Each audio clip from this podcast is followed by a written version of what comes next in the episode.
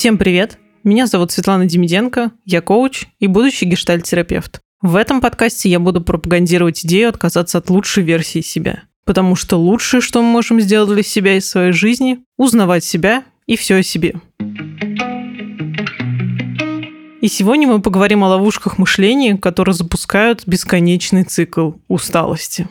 В предыдущих подкастах мы с вами говорили вообще о том, откуда культ труда, как случается выгорание, и как мы приходим к гонке за успешным успехом. Сегодня мы поговорим о том, что внутри нас запускает вот это все добро. Вообще, я всю жизнь считала себя довольно осознанным человеком, но, честно говоря, мне кажется, что по-настоящему осознавать себя я начала только пару лет назад. И это при том, что я пять лет в терапии. Представляете?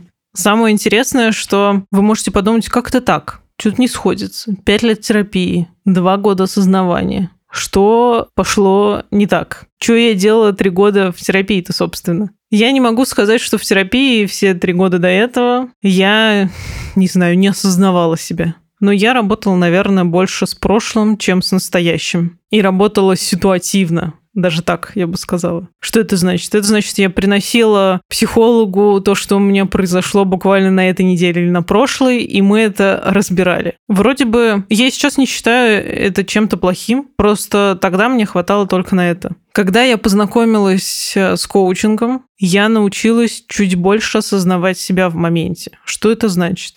Это значит, что я научился отслеживать, о чем я вообще думаю, почему я так себя плохо чувствую, и что происходит из-за всего этого в моей жизни. То есть как я потом со всем этим справляюсь. Что я делаю такого, что мне по-прежнему не нравится то, как я живу.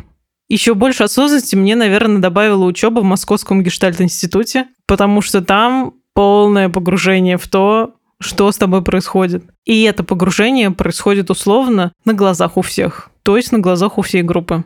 Но мы немножечко отклонились от курса. Давайте все-таки про бесконечный цикл усталости. Как вообще он запускается?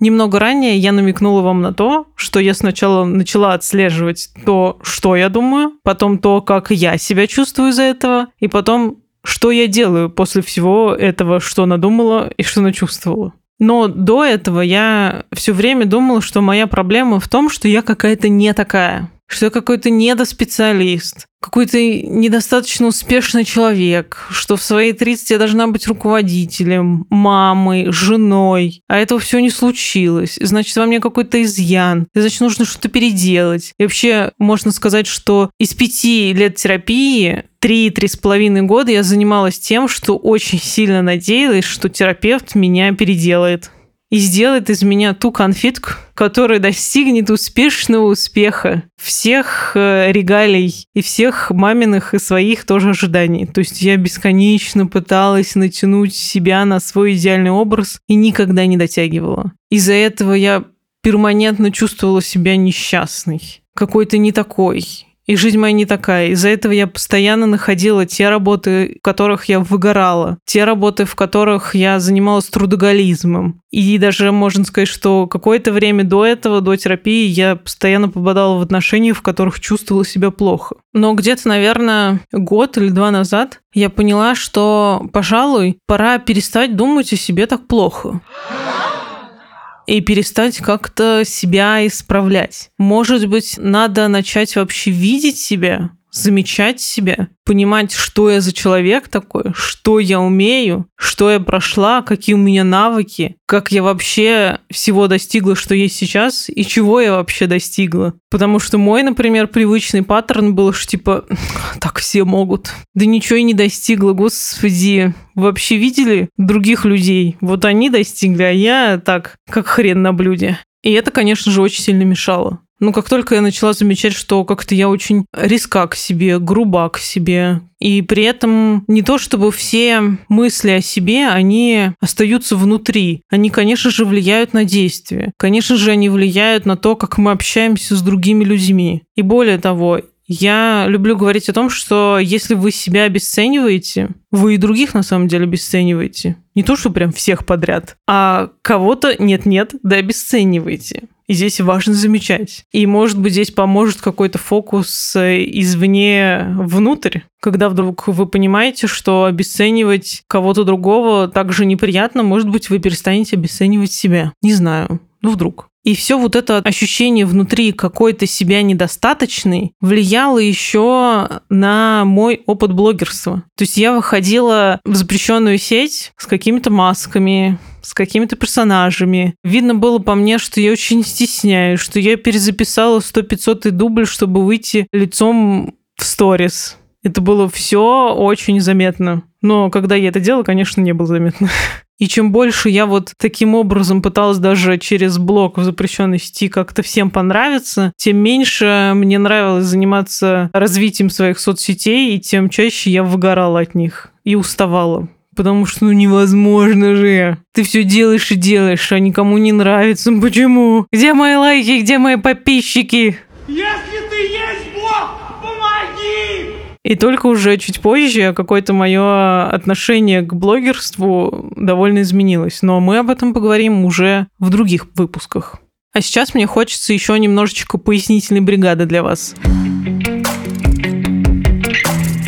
Я вначале заявила, что есть какие-то ловушки мышления, которые запускают этот цикл бесконечной усталости. И сейчас я хочу вам о них рассказать. Одна из ловушек мышления – это я все должна делать сама. Я все должна пройти сама. Тут такой небольшой спойлер. Это, кстати, подходит возрасту от трех до пяти лет детям, когда у них есть понимание, что не все сами должны делать. Но это такой дисклеймер. Второе. Я должна совсем справляться.